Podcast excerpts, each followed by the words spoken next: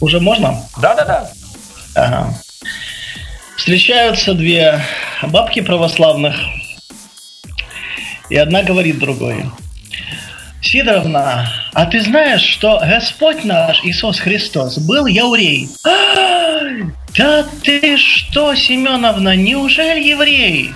Да, еврей. Ай, ну надо же. Ну и ладно. Ну и что, что еврей? Зато веру-то он нашу принял, русскую. Замечательно. Э, всем привет, это 42-й выпуск подкаста «Ехидна» и «Утконос».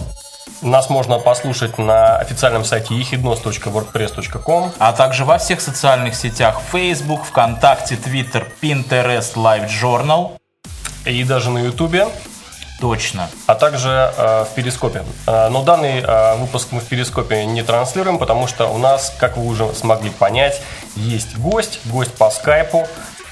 И сегодня это Максим Ефимов. Максим, привет. Привет, ребята. Рад вас слышать. Мы тоже. И тема сегодняшнего нашего выпуска, мы вообще как бы обозначили, что тема сегодняшнего выпуска будет э, религии. Но я думаю, что мы успеем в течение всего подкаста поговорить о многих вещах и о, о религии в том числе. И я бы хотел начать сегодняшний разговор э, вот такой вещью. Э, Максим написал и попросил к себе обращаться как писатель, политический беженец и блогер. Я думаю, что нам и нашим слушателям будет бесконечно интересно узнать вообще, что это за вещь такая политический беженец и почему это произошло, а откуда ты убежал, почему ты убежал и из-за чего ты убежал. А, в кейнотах к подкасту мы обязательно дадим ссылку на несколько видео, которые есть с Максимом, а, где он рассказывает более, более подробно о своей истории. Но а сейчас от Максима мы хотим кратенькое изложение, так тезисно. Какого, собственно, моржового произошло? Что случилось, Максим?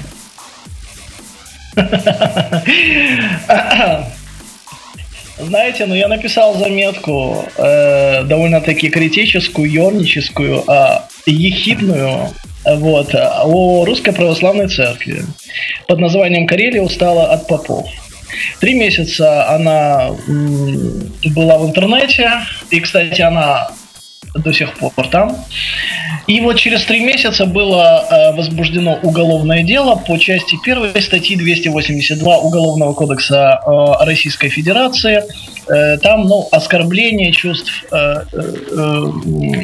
оскорбление социальной группы по признакам принадлежности к религии. вот. Ну, та самая знаменитая 282. О, да. Вот. И с тех пор вот э, и начались мои несчастья, когда ко мне пришли с обыском, когда у меня изъяли оргтехнику, там вещи какие-то. Вот. Потом э, состоялась первая э, судебная э, психиатрическая экспертиза, потом следователь э, добился, э, чтобы суд принял э, решение о об экспертизе в психиатрической больнице. И вот э,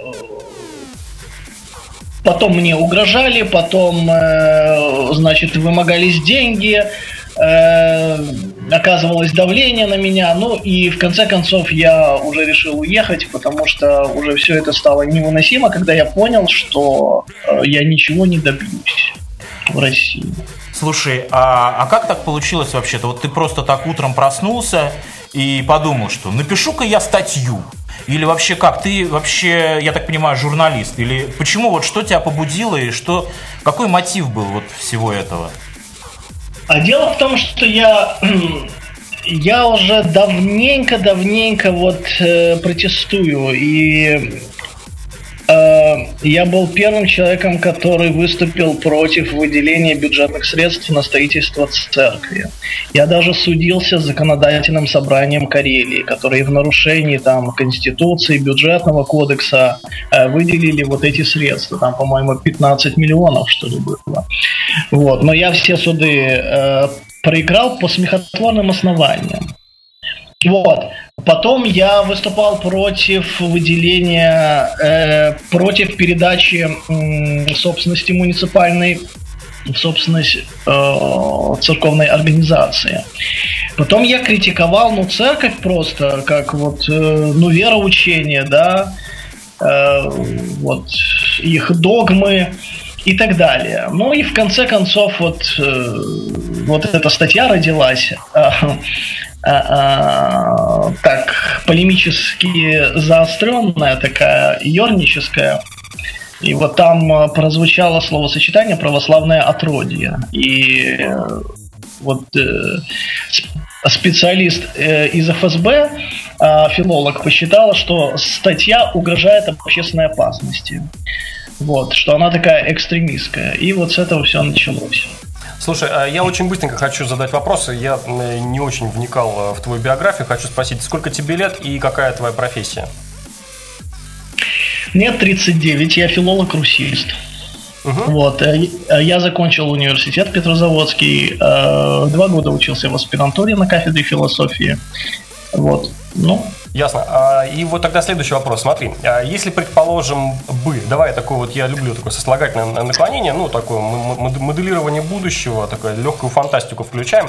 Если бы, например, а, э, вот в том же городе, где произошли все события с, с твоими этими исками там и так далее, если бы, скажем, э, не было такой конкретной определенной преференции к православным, да, если бы, грубо говоря, взяли все там, скажем, основные ответвления веры, то есть если там буддистов взяли, мусульман, католиков, ну, в общем, так, каждой твари как бы по паре, и всем бы им... Хорошо ты назвал католиков тварями.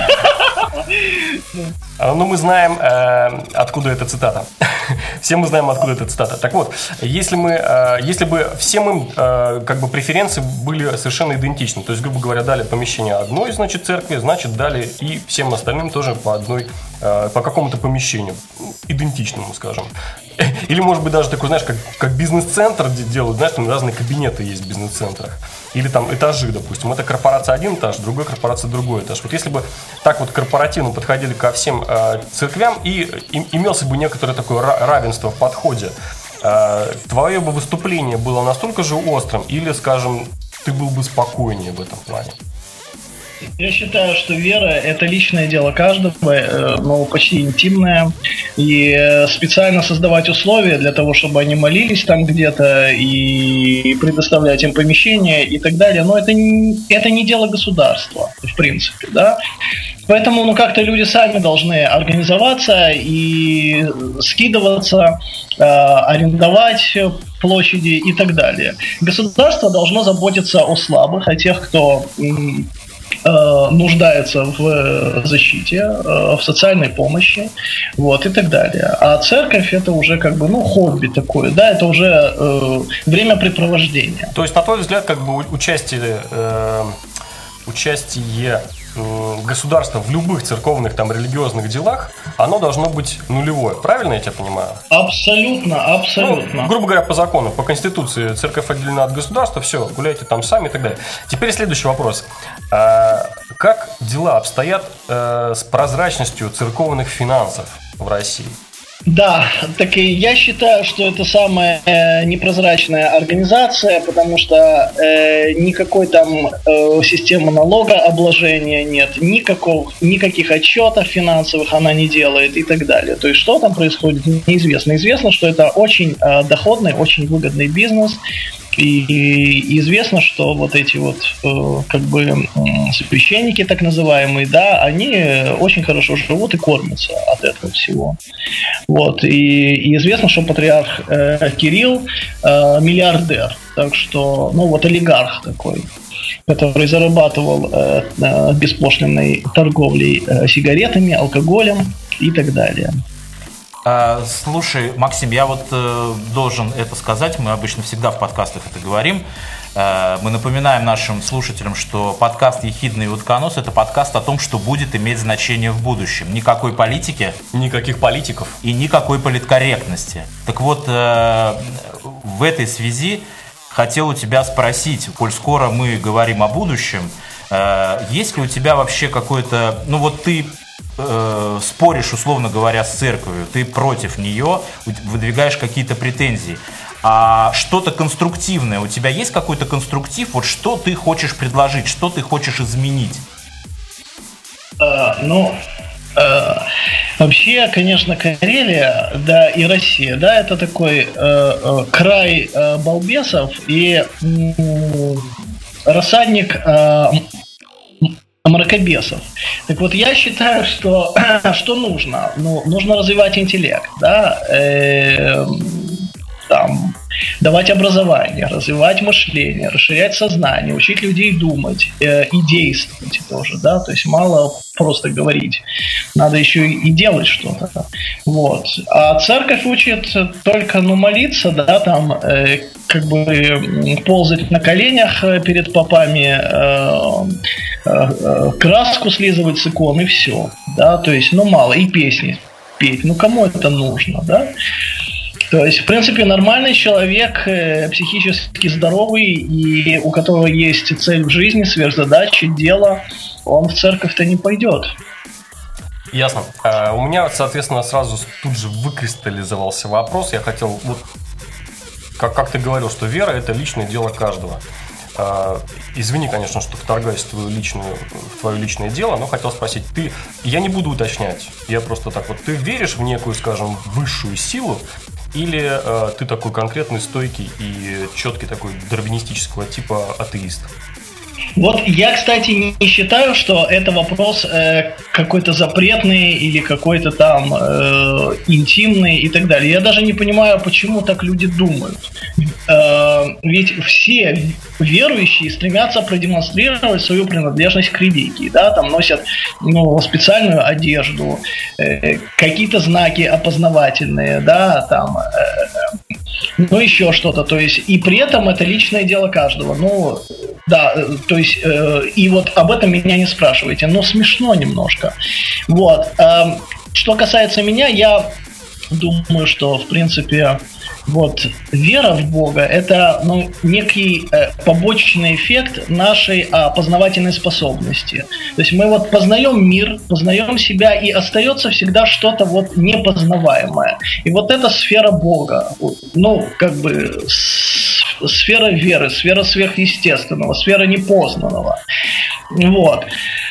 А это, это да, вот, вот у меня такой такое отношение, поэтому... То есть, если вот так просто обобщить буквально в пару слов, то есть э, мы сейчас на данный момент общаемся с человеком, который, в общем-то, ну, не скажем прям так верующий, но, скажем, который э, не является чистокровным таким чистейшим атеистом, да, но который изгнан из родной страны за то, что он критически отзывался об одной из э, главенствующих религий в этой стране. Я правильно все сформулировал? Да, да, да, да. И кроме того, ну мы живем, э, понимаете, мы все-таки живем э, в э, пространстве мифа. Вот о чем бы мы ни говорили, это все миф. Вот, ну чего не коснитесь там, ну я не знаю, материнская любовь, миф, любовь, миф, в принципе, да, государство, миф, ну и так далее, и так, Бог, миф. Кстати, за эту фразу можно угодить под следствие в э, России нынешней. Вот, поэтому мы живем в мифе, э, в пространстве мифа, мы творим эти мифы сами. Так что это, в общем, вот э, это соприкосновение с как бы мифом, да, и, и с Богом, оно просто неизбежно. Но неизбежно. Да, интересно. Слушай, а вот э, как ты вообще считаешь, ну, я понимаю, что, может быть, отчасти это риторический вопрос, но ты, наверное, как-то это прокомментировать тоже сможешь. Вот, э, по сути дела, получается так, что у тебя возник конфликт с церковью, а убежал ты от государства. Вот, э, как ты вообще, как получается, то есть, на твой взгляд, насколько церковь срослась с государством вот сейчас? Ну, во-первых, Э, церковь это часть э, системы, это, это идеологическая э, машина путинского режима, это понятно. Э, она проводит линию э, э, власти сегодня, да, она, они открыто агитируют за Путина, они открыто э, призывают поддерживать, молиться там за Путина и так далее, и так далее. Вот. Это своеобразное такое, что ли, министерство э, иде... по идеологии, да, а сами попы это такие секретари по идеологии. Вот. А мой конфликт все-таки, он скорее не с церковью был. Все-таки э, преследовала меня не церковь, а преследовал меня ФСБ. И вот это... У меня конфликт был с ними именно, с ФСБ. А церковь, она, она умыла руки, как всегда. Вот. Хотя, с другой стороны, вот Чаплин, когда все это началось, ну вы знаете, да, э, я не имею в виду сейчас э, замечательного Чарли Чаплина. Вот. Друг, я, не, я не о нем говорю, да, а есть такой... Другой комик. Э, ну, да, э, вот, э, да. Э, комик, да, э, церковный, да, российский комик э, Чаплин, который, в общем, э, поддержал, поддержал вот это ходатайство следствия о том, что меня нужно направить в психиатрическую больницу. Так открыто и сказал. Так что это уже просто они уже, ну, как бы потявкали, да, но э, конфликт у меня был с ФСБ, потому что я действительно занимался а, правозащитной деятельностью, гражданской журналистикой. Я публиковал то и придавал э, гласности те факты, да, вот преступлений органов власти, о которых все молчали, но все боялись просто. И мне, и мне тоже говорили, ну что ты делаешь, ну вот подумай, э, чем ты рискуешь. Ну вот я так знаете, глупость, она делает человека смелым, таким отважным. Вот. Так что я не боялся. Ну, то есть, если мы сейчас пойдем по, а, как это, по историческим канонам, как известно, любого исторического события есть причина, а есть повод. То есть, причина того, что ты сейчас не в России, это то, что ты а, делал всяческие неудобные дела для ФСБ, то есть, ты публиковал разную информацию, которая приводила всех вообще в ужас. А поводом, собственно, оказалась та самая статья, за которую наконец-то можно было тебя свинтить. Но и нельзя было все равно, потому что я же сам филолог, и э, по моему делу была куча экспертиз. Это я думаю, что э, ну меня обследовали где-то 16 психиатров и психологов, но никого в России так не обследовали. У меня куча лингвистических экспертиз, э, психолого-лингвистических. Есть экспертиза уголовного дела. То есть масса экспертиз, там больше 20, представляете? И э, как бы все склоняются к тому, что никаких призывов нет. Вот призывов нет даже. Да? И слово отродье само по себе, оно литературное, и там э, придраться не к чему. И я же филолог, я это, но вот, понимаете, использовался, э, ну, ну, повод, да, но они просто притянули это все за уши. И они э, убедили общество, вот, э, понимаете, в том, что ФСБ делает правильные вещи, ни у кого сомнений нет. Если рейтинг Путина 90%, да, то понимаете, вот что обществу не скажи, от имени государства, да, они будут считать, что все это правильно. И вот э, вот здесь именно был э, как бы задействован вот этот механизм пропаганды, я считаю. Потому что действительно, вот если разбираться в деле, то там нет никакой общественной опасности. И заметка уже 4 года в интернете. Никакой общественной опасности нет. А вот поп, который э, недавно сел пьяным за руль и задавил э, женщину, вот он действительно э, несет огромную общественную опасность. И было известно, что он, что он алкоголик, и соседи жаловались э, митрополиту епархии. Это ты говоришь о том, что вот буквально была свежая новость, э, буквально на прошлой неделе. Петрозаводске поп, да, вот, ну, э, отец Иоанн, да, ну, этот, э, и Иван, да, Иванушка дурачок, вот э, убил женщину, э, но ведь было о нем известно. И потом я стал, кстати говоря, копать, и очень, э, ну, такую информацию не, нелицеприятную, да, об этом человеке нарыл. Вот. Но если бы в свое время как бы правоохранительные органы, э, врачи занялись бы этим, то я думаю, что вот это все, вот эту трагедию можно было бы предотвратить. Эм, да, э, у меня вопрос немножко чуть-чуть так в сторонку от, от, от, отойду. Вот э, ты сказал, что тобой в основном занимался ФСБ, что попы, как всегда, умыли руки там и так далее. Э, и меня вот интересует, э, вот ты такой человек, да, ты активно интересуешь ФСБ, э, тебя, э, значит, на тебя открыли какое-то дело, тебя таскают по всяким экспертизам, включая психиатрические. И вот ты как-то утром выходишь, такой побрился, собрал такую котомку, шнурки завязал и через границу за границу. Как у тебя это получилось? Как, как эта схема вообще работает? То есть вот так реально завязал шнурки и через границу, два шага и уже в другой стране. Я, э, конечно, никуда не собирался уезжать, эмигрировать там, и так далее, но я, конечно, постоянно ездил за границу. То есть я каждый год там э, две-три страны я посещал, я участвовал в конференциях, там, э, программах обмена и так далее. Да? И вот у меня была эстонская виза в 2012 году, когда это все случилось. И поэтому вот когда я понял, что я ничего не докажу, что, что меня ломают уже, просто пытаются сломать там психологически, да, э, надавить, чтобы я признал вину и так далее, и так далее. Когда стали мне там угрожать и психушкой и все прочее, тогда я понял, что уже, наверное, надо уехать просто. Вот.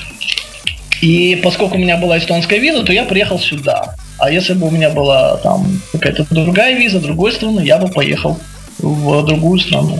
Вот и все. То есть, если на тебя заведено уголовное дело и тобой интересуется ФСБ, ты можешь все равно спокойно сесть на автобус и ехать в другую страну, да? Тебя на границе никто не останавливает. Мне просто интересно вот технология, как стать э, политическим беженцем. А я, нет, Э, а я потом, э, потом я уже был объявлен э, федеральный розыск. Когда я уехал, и через 2-3 дня я уже был объявлен в розыск. То есть, э, ну, ты успел до. То есть, если бы я ты успел... еще пару дней подождал, тебя бы уже свинтили на границе, да?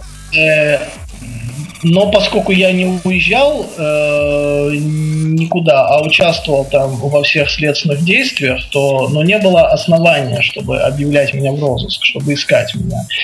Вот. Но мне дали 10 дней для обжалования решения суда о принудительном а, помещении в психиатрическую больницу. И вот на девятый или десятый день я уехал. Окей, ну с этим мы более-менее разобрались. Э, давай теперь поговорим э, общо о том, ну вот ты сказал, что э, ты много ездил э, в разных э, странах был, и видел, эм, как там дела устроены, как, допустим, в частности, если говорить о церкви, как там церковь живет, как там власть устроена, как там люди относятся к власти и к церкви.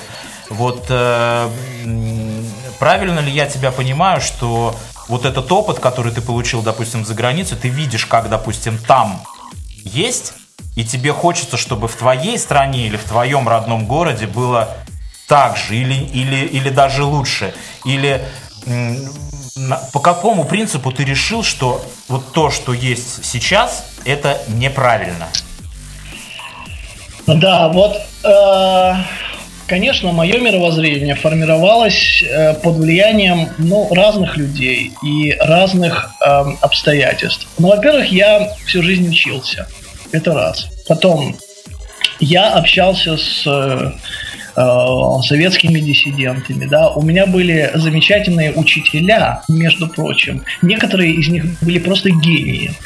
И, конечно, вот это вот э, свободное мышление, да, свобода мысли, я все это впитывал. И я, видимо, сам по себе такой был человек, тоже, потому что, ну, почва должна быть подготовлена как-то, да, э, человек должен быть приуготовлен к тому, чтобы а воспринимать эти знания и развиваться как-то, да.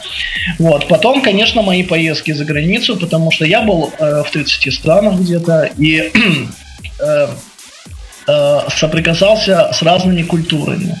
Да, и я общался и с очень много с иудеями, с протестантами, с католиками и так далее, и так далее. С мусульманами, кстати говоря. Вот я жил в Северной Африке два месяца я вполне... И у меня была попытка изучения арабского языка, представляете? И вот, вот даже сама попытка изучения языка, даже изучение алфавита, она уже многое дает, и она уже немножко расширяет сознание.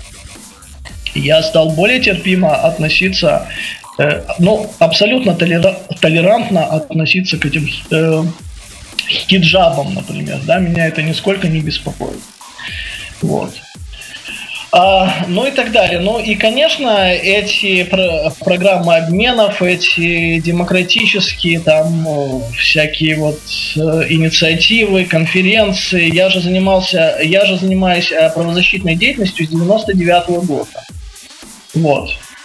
Так что это мне все близко было. Максим, слушай, а расскажи нам такую вещь. А не происходит ли часом такая, как это, подмена понятий, что ли? Вот, что ты сначала был правозащитником, ну как ты себя называешь, человеком, интересующимся какими-то демократическими движениями, там знакомым, ты был знаком с диссидентами, и это послужило почвой, чтобы ты стал искать возможности, э, с помощью которых можно придраться к нынешней власти.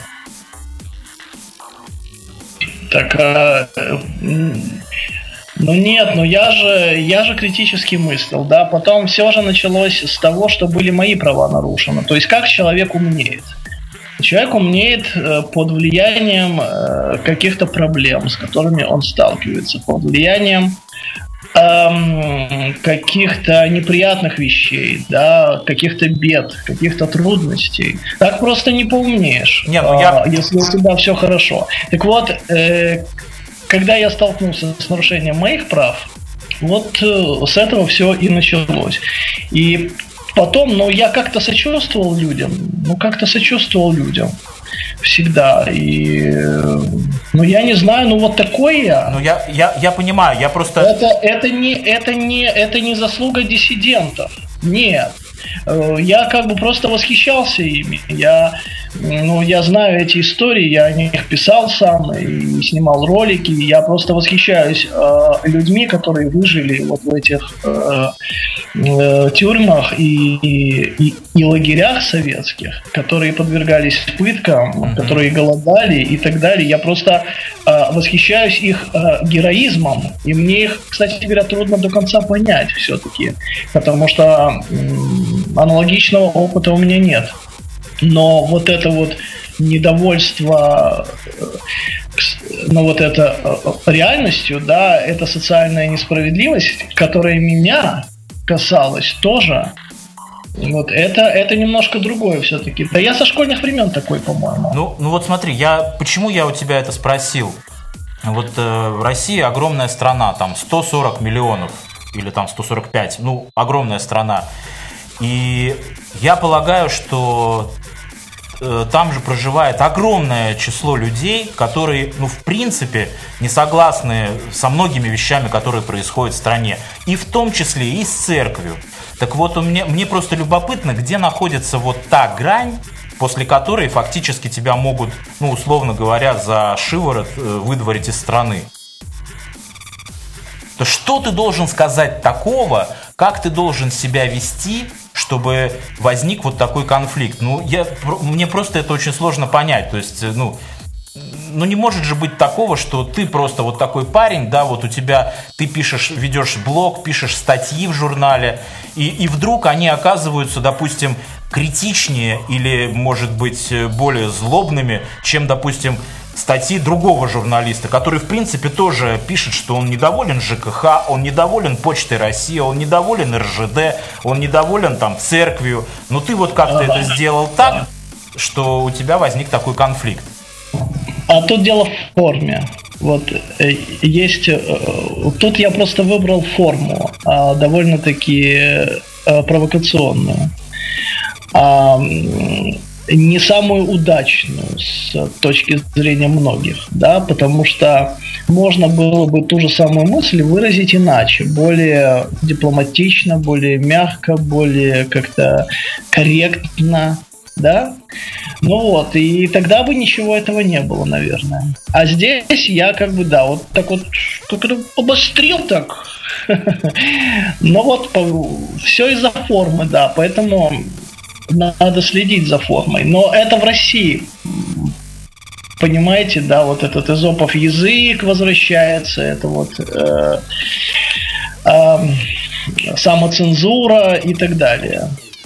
Ну вот с этого все и начинается, а потом люди уже как-то совсем э, теряют э, теряют способность э, критически мыслить. И потом, знаете, все-таки вот слово это ведь тоже ору- оружие. И это, и это единственное оружие. И порой мы вот именно этим острым, критическим, ехидным, да, язвительным, убийственным словом только и можем чего-то добиться, каких-то изменений, да. Но вспомните, но вся сатира на этом построена. Салтыков-Щедрин, да, что а, а, писал слюною бешеной собаки. Ну, кто бы иначе, э, кем бы иначе был Щедрин, да, ну, вот. А именно, э, именно форма, здесь все дело в ней. Я сейчас, по-моему, вот э, благодаря выбранной мне такой форме, довольно-таки... Бес, э, бескомпромиссный. Уничтожающий, да. Я, по сути, я единственный писатель-сатирик э, из Карелии. Вот. Больше никто, никто себе не может позволить э, так э, говорить, так писать, так, и так себя выражать.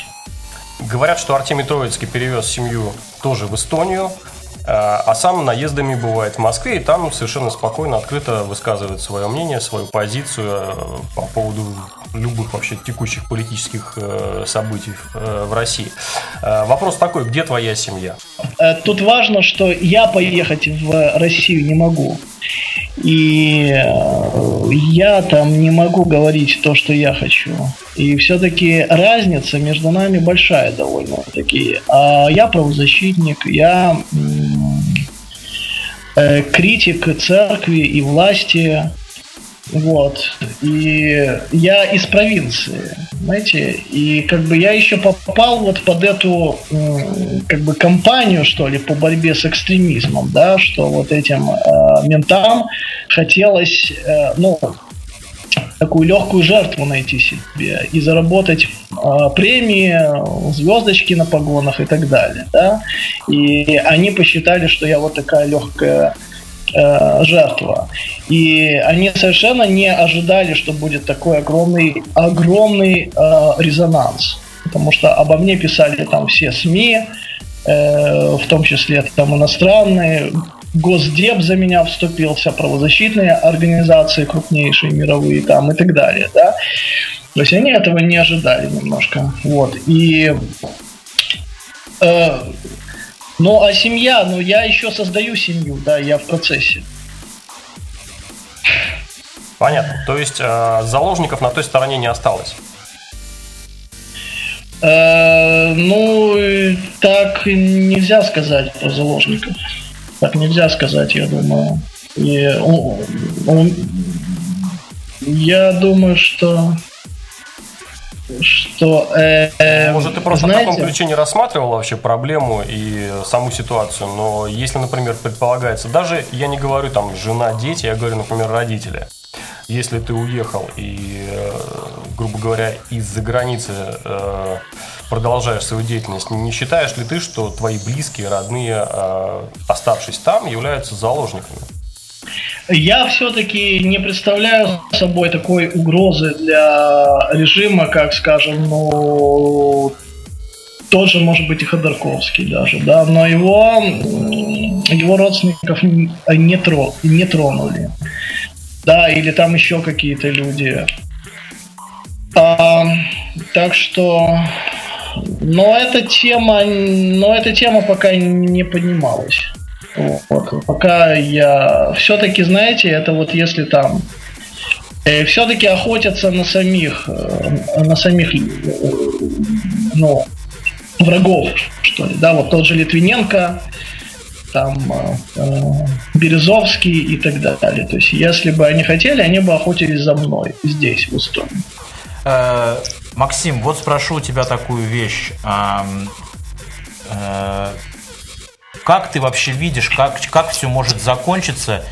И вообще, как, когда будет финал вот в этой истории? Э, в деле моем? Да.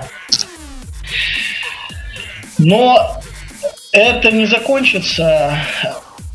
Это может закончиться только так. Либо м, будет принято решение суда европейского по правам человека, где находится моя жалоба сейчас. Так. Э, и после того, вот если будет принято решение в мою пользу, то, соответственно, я выиграю у России, и тогда Россия должна будет это дело прекратить.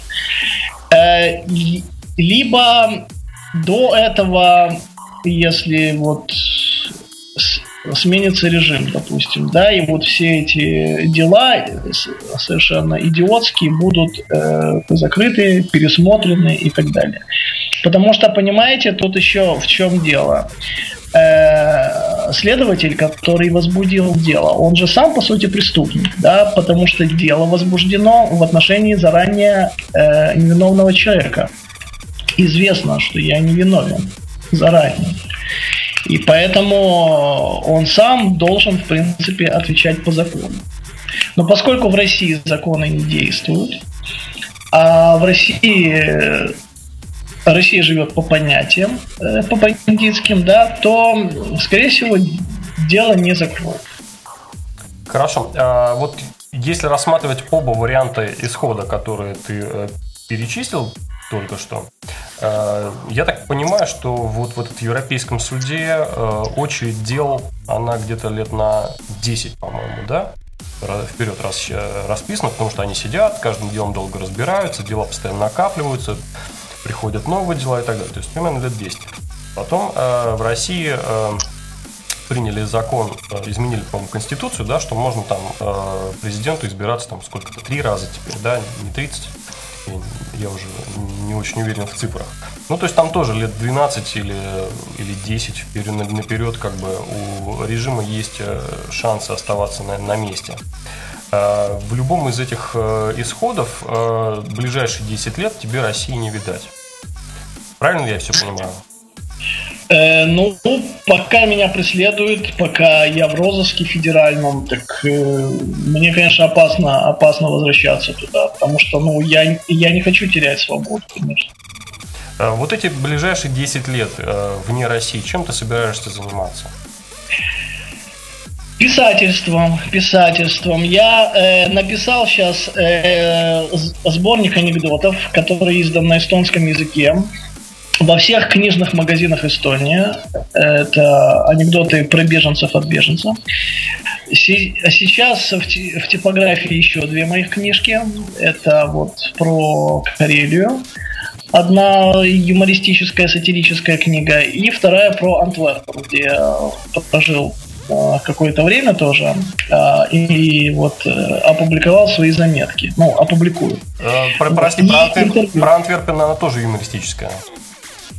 Э, местами, местами заметки, да, они довольно-таки смешные, потому что, ну, такие встречи мои были. И, и мой взгляд, конечно, тоже, ну, э, как бы чувство смешного, когда оно есть, да, но его трудно, с ним трудно совладать, да, и, конечно, я смеюсь над чем-то. Вот, и интервью с э, выдающимися людьми, писателями, музыкантами, поэтами, художниками, довольно-таки, ну, нестандартными людьми совершенно, да. Вот. И третья книга тоже такая, она будет про ислам, она уже написана. И я Надеюсь, сейчас... Надеюсь, она э, тоже юмористическая? Она юмористическая, она тоже смешная, и я даже уже карикатуры рисую сам, потому что, ну, так дешевле. Э, Может быть, тогда сразу во Францию переедешь? Эм, я пошлю в Шарли Эбдо экземплярчик, да. А? Вот, а, да. А, и и просто боятся карикатуристы эти, этим делом заниматься. Вот. Но я не знаю, я же как бы смеюсь над тем, что смешно. Вот, и я хочу еще э, написать и издать свою автобиографию, ну и там еще ряд книжек и, и Евангелие от, от себя и так далее. Ух ты. Слушай, Много... э, вот такой вот вопрос еще задам тебе. Представим гипотетически, что 10 лет, так, конечно, это большой срок, но 10 лет прошло. Наступил 2025 э, год, у тебя все разрешилось благополучно, и ты получил возможность э, вернуться в Россию. Нет ли у тебя опасения, что ты вот сейчас человек, который живет за границей, имеешь статус политического беженца, оппозиционер, ну как-то чуть более известен, чем, допустим, если бы ты жил в Петрозаводске, ну я предполагаю вернешься в Петрозаводск, и ты станешь опять простым журналистом из Петрозаводска, о котором никто не знает? Или как ты вообще это видишь? Но не будем лукавить. Э, в принципе, то, что обо мне знают, это, это мне не очень... Ну, это мне, э, но не часто помогает тоже, да, потому что я все равно тут должен как-то выживать и должен... Э, шевелиться, двигаться и что-то придумывать, и вертеться, и крутиться, и так далее. То есть мне никто ничего на блюдечке с голубой каемочкой не приносит. Надо и... работать. Э, никаких, вот именно, и, не, и, и никаких э, предложений, от которых э, невозможно отказаться, не делает. Да? Так что как, как проходит земная слава, я тоже знаю, поэтому я отношусь к этому очень спокойно, и это меня совершенно не волнует. Вот. А так что, а вернуться я смогу тогда, когда Россия будет свободной, когда она станет правовым государством и когда мне не будет ничего угрожать. А, последний буквально вопрос. Ты, ты так, э, предыдущая твоя тирада такая не очень обнадеживающая была. Я хотел поинтересоваться, неужели тебе никакого пособия не платят, э, раз ты беженец, тем более политический, не какой-нибудь там мигрант? Э, как у тебя с пособиями дела? А ничего такого нет здесь, чтобы там что-то особенное для беженцев было. Нет. Э, в Эстонии вообще с этим туго. Это не Бельгия, это не Дания, это не какие-то страны. Здесь э, это, это бедная страна довольно-таки. Тут не слишком думают о людях. Вот, поэтому так что нет, приходится самостоятельно как-то. А, делаем вывод. Бегите лучше в Финляндию, если у вас вдруг зачесались пятки. Там э, государство богаче и есть пособие. Напоминаем, что это был подкаст «Ехидна и утконос». Это был подкаст о том, что будет иметь значение в будущем. А, вы можете нас найти а, на сайте ехиднос.wordpress.com А также в социальных сетях Facebook, ВКонтакте, Pinterest и Twitter. И сегодня у нас был в гостях Максим Ефимов. Э, надеюсь, что беседа получилась интересная. Максим, спасибо тебе огромное, что ты принял участие в нашем подкасте. И на этом мы с вами прощаемся. Всем пока. Пока. Пока. Когда я сегодня иду по улицам, и я слышу хард-рок, и все производные рока, не хочется плакать, не хочется стучать к вам, Зачем вы славите дьявола? Это его музыка. Это она звучит в аду. Это под эту музыку истязают грешников.